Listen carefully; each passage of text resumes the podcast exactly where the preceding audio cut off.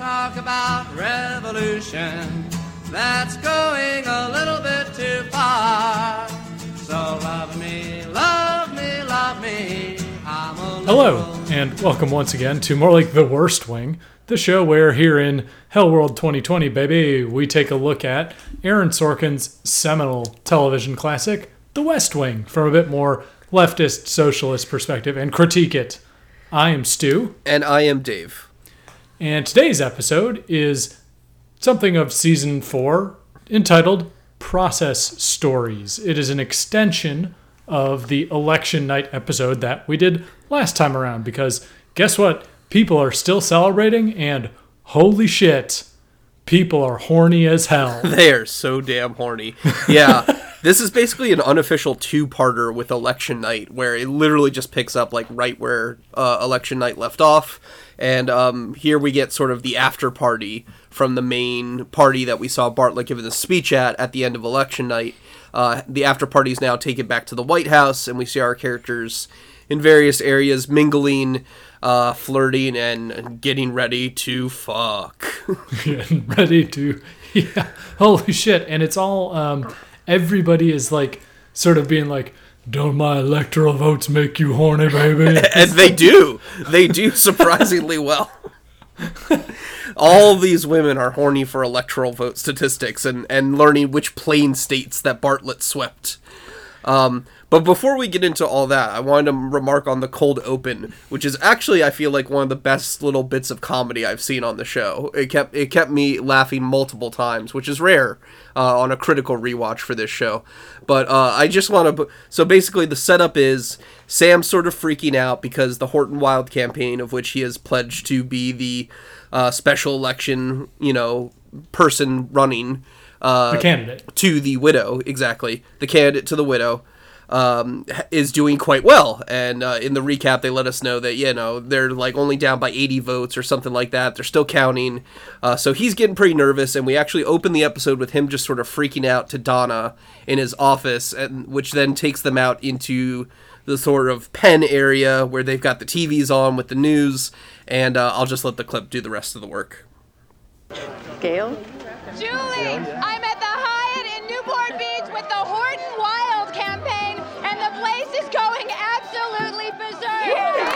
Bonnie Ginger, get me Will Bailey, get me Kay Wilde very quickly, please. Just received a phone call from Congressman Chuck Webbs. He's conceding the election, thanking Mrs. Wilde for a Get Will Bailey, well-run please, campaign, gotta get him. And looking forward, he says he looks forward to running in a special election. Gail, is there any word on who the Democrats might run in the special election? Get him, gotta get No, him. There isn't, not yet.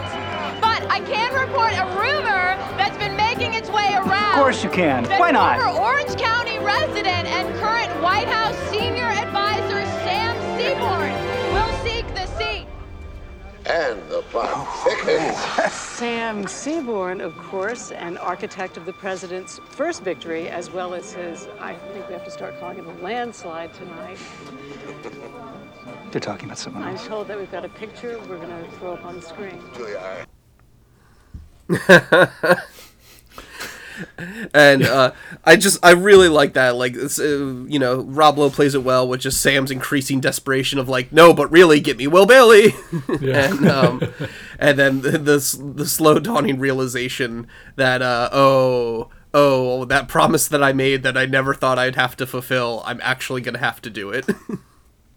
well it's interesting because like just the, the whole thing where the lady on television yeah, like break, sort of breaks this rumor yeah, and it i i would hope that you know sam's character would have had the integrity to follow through i mean clearly he's talking about not Well, yeah. Through. I think I think he thinks in the moment that like, hey, if he could just get to Will and just be like, hey, just say another candidate's name, anyone else, like then I can get out of it. But uh, but the second he's named, Like it's all it's all over. And then so the rest of the episode to skip forward a bit. This one we're kind of going to discuss non chronologically Yeah. because there's not much chronological plot that happens really.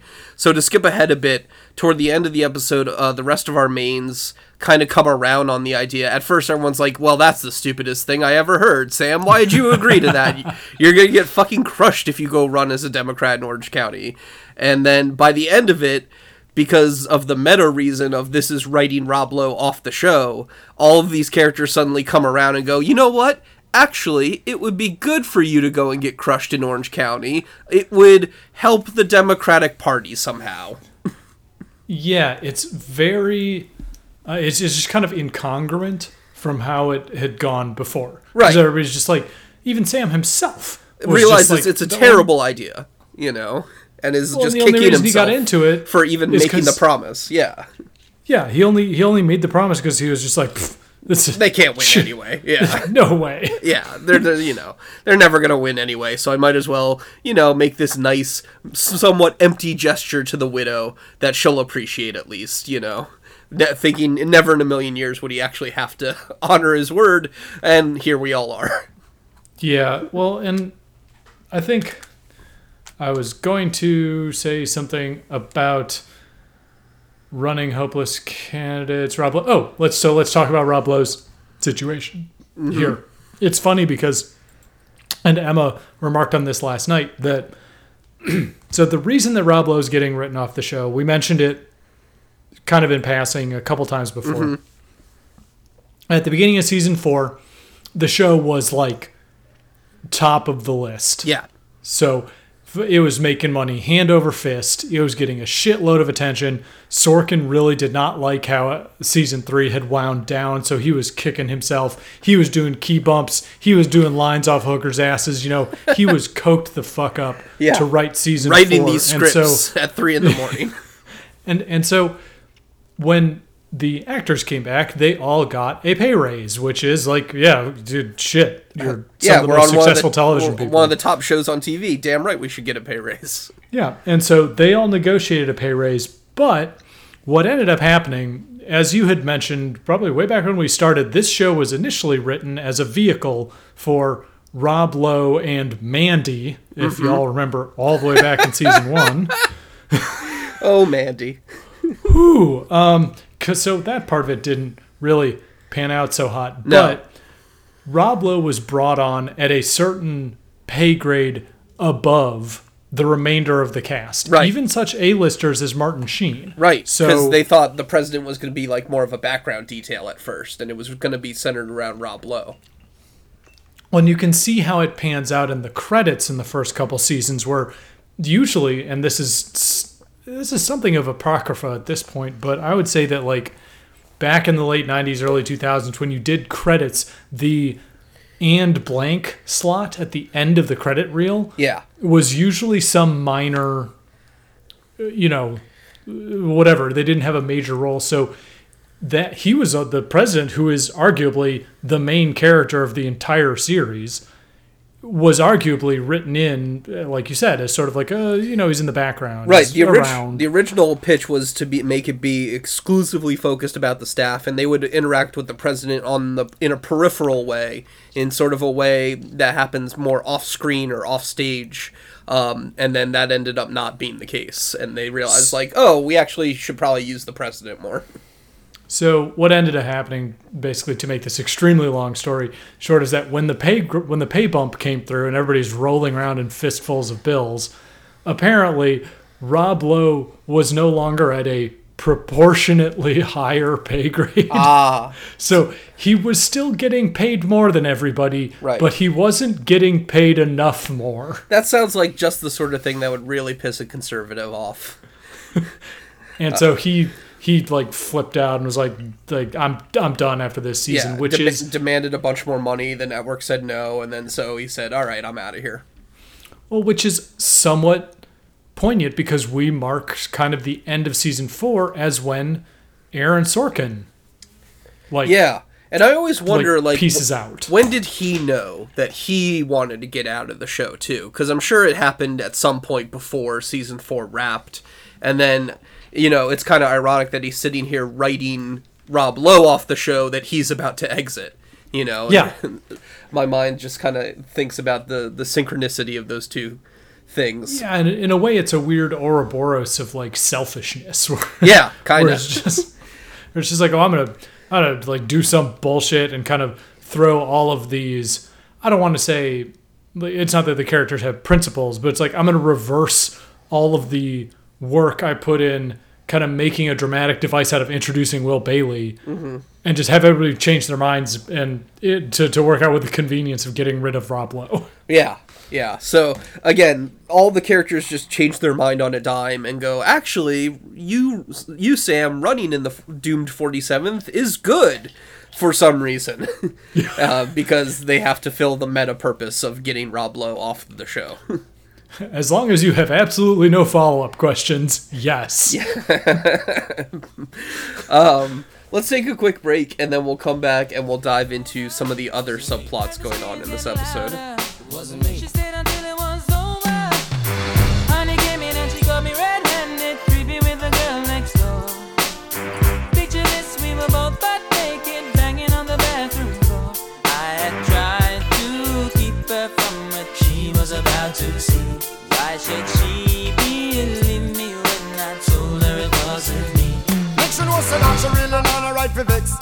Vex. I never used to see I make the jigger low flex. As somebody else in favor you in a the complex. Seeing is believing, so you better change your specs. You know she a go bring a whole heap of things up from the past. All the little evidence you better know for mass. Quick for your answer, no off it talk. But if she back a gun, you know you better run fast.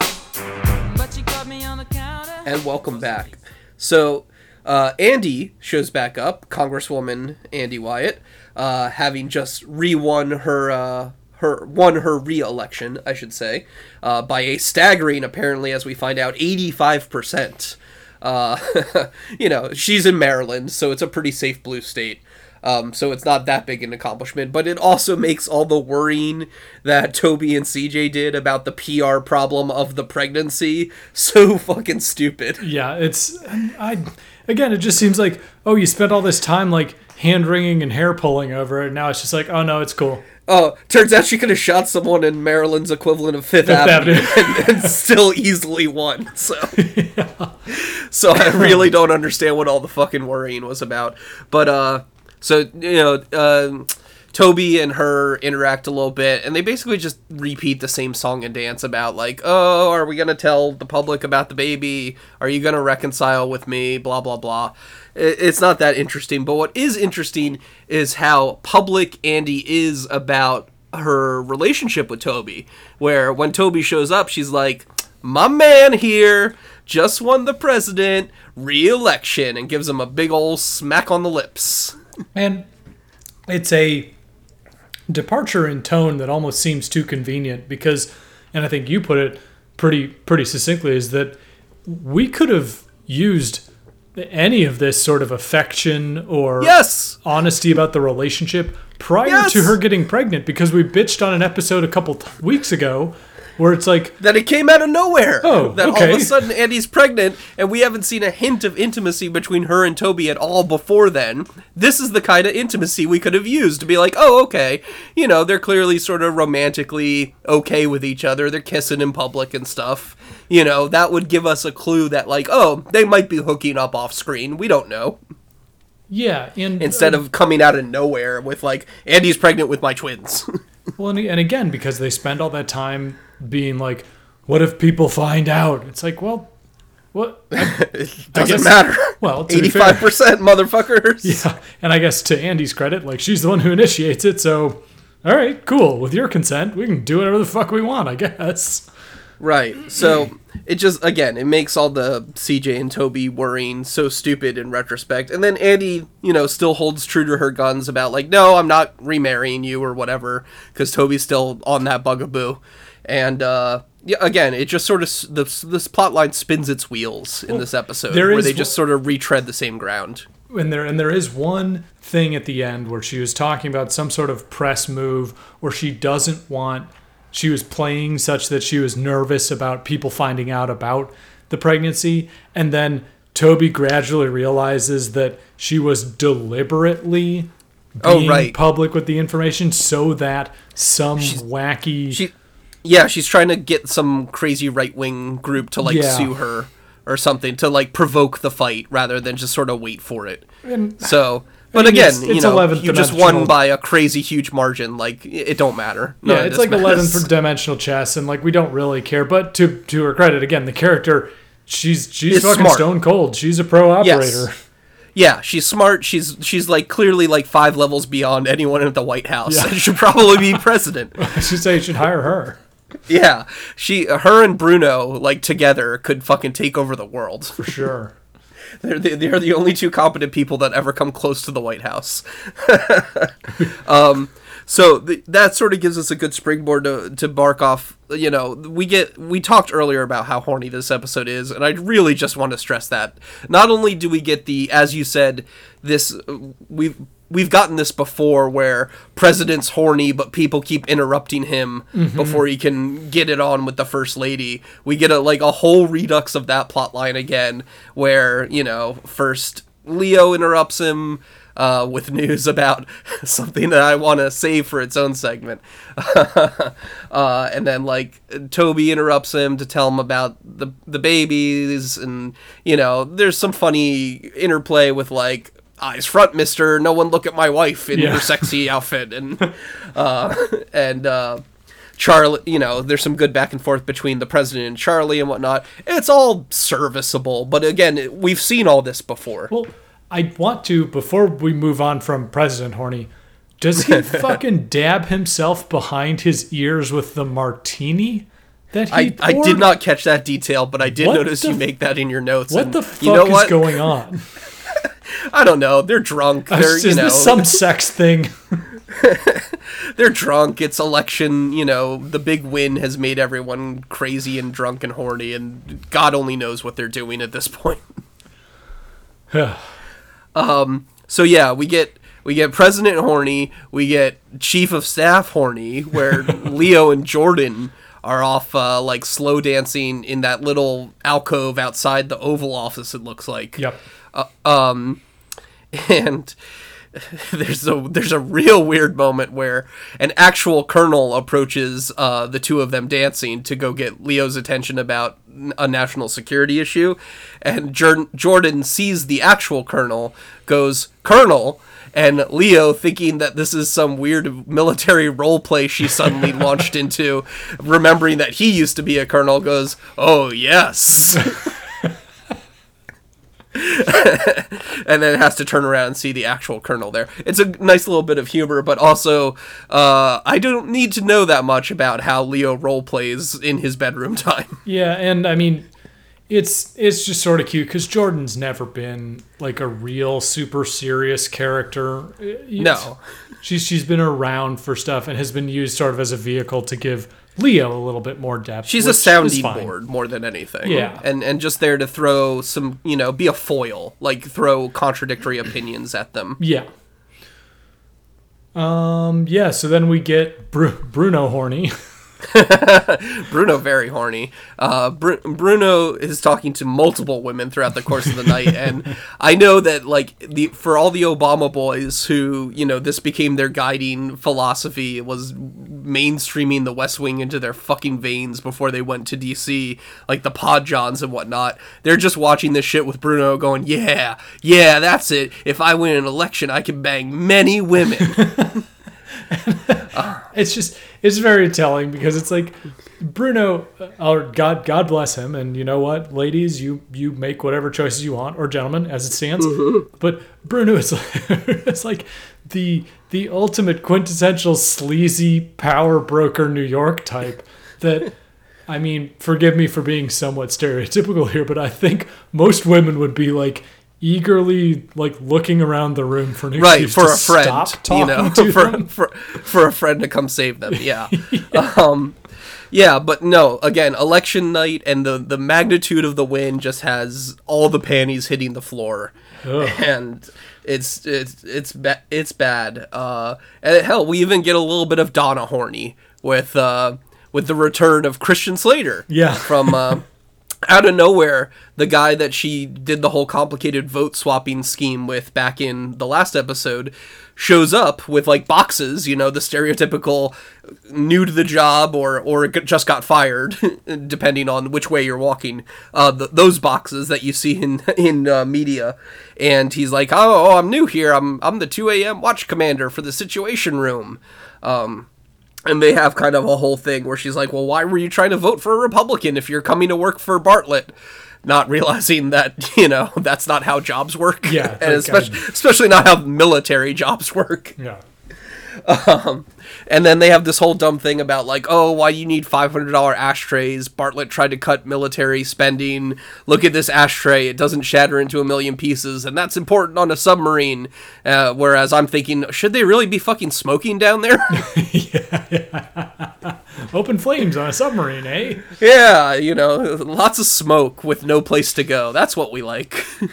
Well, Um, and his he's parlayed into you know kind of the the, the Venezuela thing that we mentioned. oh, you said the magic word. Pee- Pee Wee Herman reaction. Uh, yeah, uh, I was I was saving that, but yeah. So out of nowhere, and I literally mean out of fucking nowhere. This this has zero setup, and the rest of the episode is just election night stuff. But apparently, we needed to have a big geopolitical thing happen. So out of nowhere, that colonel that I talked about earlier uh, shows up to interrupt Leo and Jordan and be like, "There's a coup happening in Venezuela right now." and I I literally burst out laughing on the first watch of the episode. I'm like, how fucking timely. so it's this is actually kind of cool. It's um it's the it's Jigsaw plays the Colonel. The actor's name is Tobin Bell, and I was Oh, just like, shit. holy shit! It's the guy from the Saw movies. I didn't even I haven't even seen any Yeah, of those, so, so- that's hilarious. Um yeah, so we get a we get some stuff in the sit room where uh, Christian Slater's character, whose name is Jack Reese, which sounds like a Tom Clancy protagonist. Oh, for sure. It's it's you know one syllable away from Jack Ryan. Like, yeah, it's- like very action man kind of thing, which is funny because to me, Christian Slater is not like an action man hero. He's more of like a Mr. Robot kind of, you know, hacking man hero. he, he was in Heathers for God's sake. um, so yeah, he shows up to be like, and and you made a good note of this. You know, he, he's like, they're like, okay, he- look, shit's going down in Venezuela. The coup people just took an oil refinery or whatever. We need you to go through all the intel and get a two-page briefing together for Leo.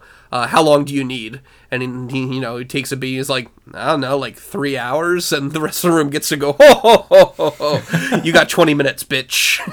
yeah. Oh, newbies. and it's like you said like you said it it goes back to that protestant work ethic slash workaholic thing of like oh no no you think you have time to do stuff? No we need it now. Yeah, it won't be good or worthwhile, but we do need but it quickly. we need it. We do need it fucking fast. It's more important that it's fast than accurate. Uh, consequences be damned.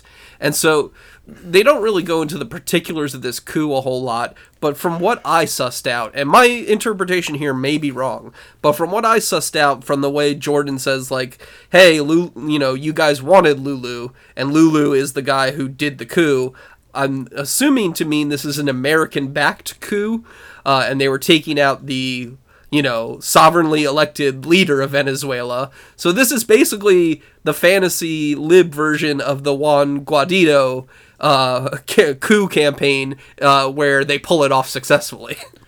And yeah, it's never really made clear because I, I think the show just just wants to dodge on it for you know because we're never going to revisit th- this particular set I'm of. pretty sure we don't. Yeah. Um, and but they also this is where sort of uh, ties right back to the Leo thing. Leo and Jordan's last conversation is is about how the coup just uh, apparently works. Right. I guess. Uh, uh, it might be ongoing, but they got the president. They got they got the Venezuela president, and they like arrested him and like put him in a car or whatever, and he's probably about to be executed within the day or something like that. And that and therefore the coup worked, I guess. Well, and God, it's just so. There's fucking- nothing spent on like long-term implications of you know what's going to happen in the country of Venezuela or whatever. Nothing is spent on that. But he also says Leo goes into once once he's done discussing the details of shit. He goes into he's like, he literally says the process matters more than the outcome.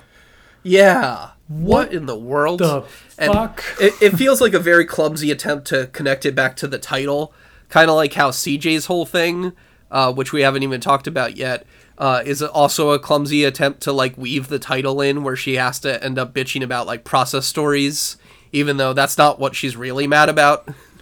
Yeah, and I don't. It, it's completely incoherent. It's like so the the the process you are, He's saying the ends don't justify the means after he just did a coup. or, or he's saying that like the outcome is what we wanted, and also coups are good. I I, Ah, I have no idea. It's incoherent. It- it's like literally like I wrote in the notes. It's just like a Venezuela coup appears out of the long grass, like in Pokemon. You know, it's just like uh oh, I was walking through this grass, and then uh oh, Venezuela coup, because like that's how it like slams into the episode. Yeah, it's Oh. pretty dumb. Um, it's very dumb and incoherent. Uh, let's let's take another quick break here, and then we'll come back and uh, discuss the last remaining plot bits. I'm sexy and I know it.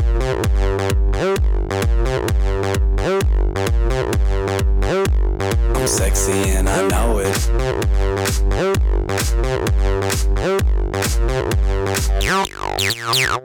Yeah, when I'm at the mall, security just can't buy them all. And when I'm at the beach, I'm in a speedo trying to tan my cheeks. This is how I roll. Come on, ladies, it's time to go. We headed to the bar, baby. Don't be nervous. No shoes, no shirt, and I still get service. Watch. Girl, look at that body. Girl, look at that body. Girl, look at that body. I work out. Welcome back. Um, uh, for the last little bit here, let's talk about. I mentioned in the last segment, CJ has this weird plot arc where it starts off with in her office, and it's all done up in the style of when she sang that weird "The Jackal" song in that Mhm. one episode, which I forget what they were celebrating that time. I think a, a vote or a Supreme Court justice or something like that. Yeah, something. Yeah, yeah, confirmation vote, I think. Uh, but they were, you know, they were or maybe midterms. Uh, they were celebrating something, and CJ did that, and I like that her office is done up in that style, but we don't see the jackal again. We just kind of get this like visual reference to it. I like, and I like that. Minus five points because Sam later calls attention to it. It would have been better to just subtly leave it in the background. It's not subtle at all, by the way. Her office is, as you say it here, uh, shows the limitation of of uh, '90s slash early aughts TV lighting. Oh yeah, it's Um, like that. that back the- before we had high def and and everything. Yeah, that that and the uh, the the horny residence scene. It's just like everything is is smeary and low lit. It's it's not good, folks. No, it's it's not. Um, but so in the middle of her, you know, they're just chilling in her. You know, a bunch of people are just hanging out in her office, drinking, partying, whatnot. She's got a TV on because, of course, they all have TV on. TVs on all over the place, and she sees some dude. And by the way, I love this dude, the actor. Like he's a great oafish looking dude. He reminds me of that guy from It's Always Sunny that like Dee cheated with. Oh, um, yeah. who gave her the car? I forget the I forget the character's name, and it's always sunny. Uh, Uh, but what? he, he reminds me of that guy. and uh, he's he's on TV taking credit basically for the entire Bartlet election campaign. Like he's pretending like he was some big election strategizer uh, within the campaign. And that he basically drove the whole strategy, and he's like, "Oh yeah, this is the reason we won all the plain states is because I told them to pivot more to the blah blah blah or whatever." And CJ decides to get like really fucking mad about this for some reason. Yeah. And I don't know why. It really just feels like, oh, we have to give CJ something to do. But I kind of liked it better when, because there's bits where she's not engaged in this plot line in this episode. She's just she's just kind of bouncing around into the other plots and is like reacting to them. And I like I would like that. Like if she just bounced around reacting to everyone else's plot lines, that would have been more fun than this weird plot line they send her on, which is to get real angry at this guy and be like, he's stealing all the credit that Bruno should be claiming. Meanwhile, Bruno's like, I don't fucking care. I've got pretty women talking to me. That's all the credit I want. Well, yeah, and it's like he's he, this guy's like stealing polling valor or something. And it's like right. who, like, Yeah, he ends up being some minor pollster or whatever, but he's acting like a big to do. And- like he he was basically campaign manager. And like who fucking cares? yeah, who, who cares? And also, like, do you do you earnestly feel threatened in your position as the White House press right, secretary? who just won four more years by the way. yeah, like. What is the what is the downside to this? There is more than enough credit to go around. You could just be like, I don't give a shit. yeah, which is the correct attitude and which is what Bruno basically tries to tell her when CJ comes to it and he, CJ's like he's stealing your credit and Bruno's like I could not care less. let me let me go back to my blonde or my brunette. Uh, or whoever I happen to, whichever pretty girl I happen to be talking to at this particular moment. Yeah. and, and yeah, so it's just stupid. She ends up confronting him, and you raised this very good point that she she acts surprised to see him at the party, yet as press secretary, she was probably the one who invited him to the party. And so, when it, it's kind of like because you were initially confused, and I don't blame you because I think it's like she she takes this very sarcastic tone with him Yes. out the gate, but it's there's no there's no setup to her like flipping around and being like, oh, he's here. So it's very confusing as to whether she knew it already and was just planning to go and get like facetious with his ass or mm-hmm. like why why she wouldn't be scheming with I don't know Toby or, or Sure. Josh or whoever in her office to be like Josh probably. know Josh this would love this is- kind of thing. yeah like I know this guy is here mm-hmm. let's go let's go own Let's him. fuck with him. Yeah, let's Yeah. go fuck with him. Which, you know, she ends up doing and she like, you know, owns him in a very West Wing kind of way of like, haha, I have owned you or whatever. And like, fine, good for her. It's not offensive or bad or anything. It's just sort of unnecessary. yeah and, And I mean like I said, I, I have- appreciate Go ahead. no I was gonna say just to have Allison Janney have some lines Right, which again, but I appreciate her more in like party mode, just sort of bouncing around between all the other plots, and like you know, she just pops in for a funny quip or whatever. Like you know, when she has the brunette with Annette, uh, brunette named Annette from Tibet, From Tibet, thing with with Bruno. Like that would be that's funnier to me. Just keep her like you know, this is a party episode. Keep her bouncing around and like I don't understand why she needed this plot. Try to have stakes on this night that has no stakes whatsoever. Yeah. Um, and the guy's like a completely harmless, very like Midwestern corn boy. Like he went on he went on a talking head show and he claimed some credit he shouldn't have claimed. Like in the grand scheme of things, this is such a nothing burger. Yeah. But, you know, it, it gives him something to do, I guess. sure. Uh, and then so the final point I wanted to touch on is Amy shows up back again. Yay, Yeah. Amy. Uh, and she's here to collect money from a lot of people because it, turn, it turns out Amy was PredictIt before PredictIt was a thing and was like not just laying bets on, you know, oh, the big stuff, but like all these small, tiny races, you know, margin of error. She's betting on like fucking local, local amendments and There's, shit like, that. Turnout spreads and things. Yeah, like, God, bl- God bless her. Uh, there's one line where Josh at one point is like, "Is the Attorney General aware of you?" And he, she's like, "Yeah, they got me on file." so uh, she's she gets like ninety bucks from Josh or whatever, and then she's just there to like go to the party mostly. Um, at one point, she claims she's Josh's wingman, uh, but then Josh doesn't hit on anyone, so we don't get to see that that which I really actually do want to see. well, Uh, I mean, I want to see Amy backing up Josh. it's also confusing because, again, in a very, very like horny frame, Amy like Yes. kisses him hello.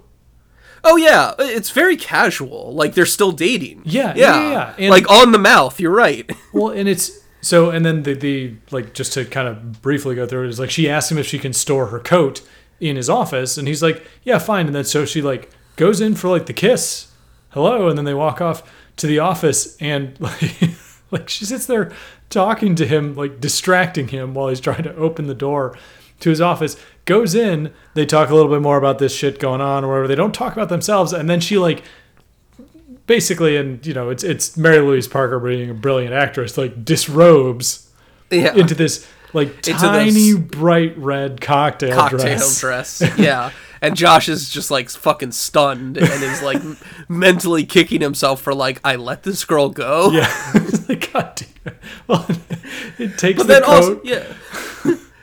I don't know. Maybe it was just like a victory kiss or something. I don't know. It's Well, but just and I'm, I'm going. I'm going to put this quote in here because I love it so much. There's, there's like the way that Mary Louise Parker. She's very, and I don't want to say it's kind of the the stereotype, but like she's sort of like manic pixie dream girl, a little a bit. little. it's not it's not nearly that bad because Josh is not like the brooding, dark, tortured soul that like the manic pixie dream girls t- typically but paired up with. but she's but her personality and she's played A very little. capably is very it's flighty and well not flighty i think um like just kind of airy and Sure. whimsical if you will yeah, because she, she, like goes with the flow.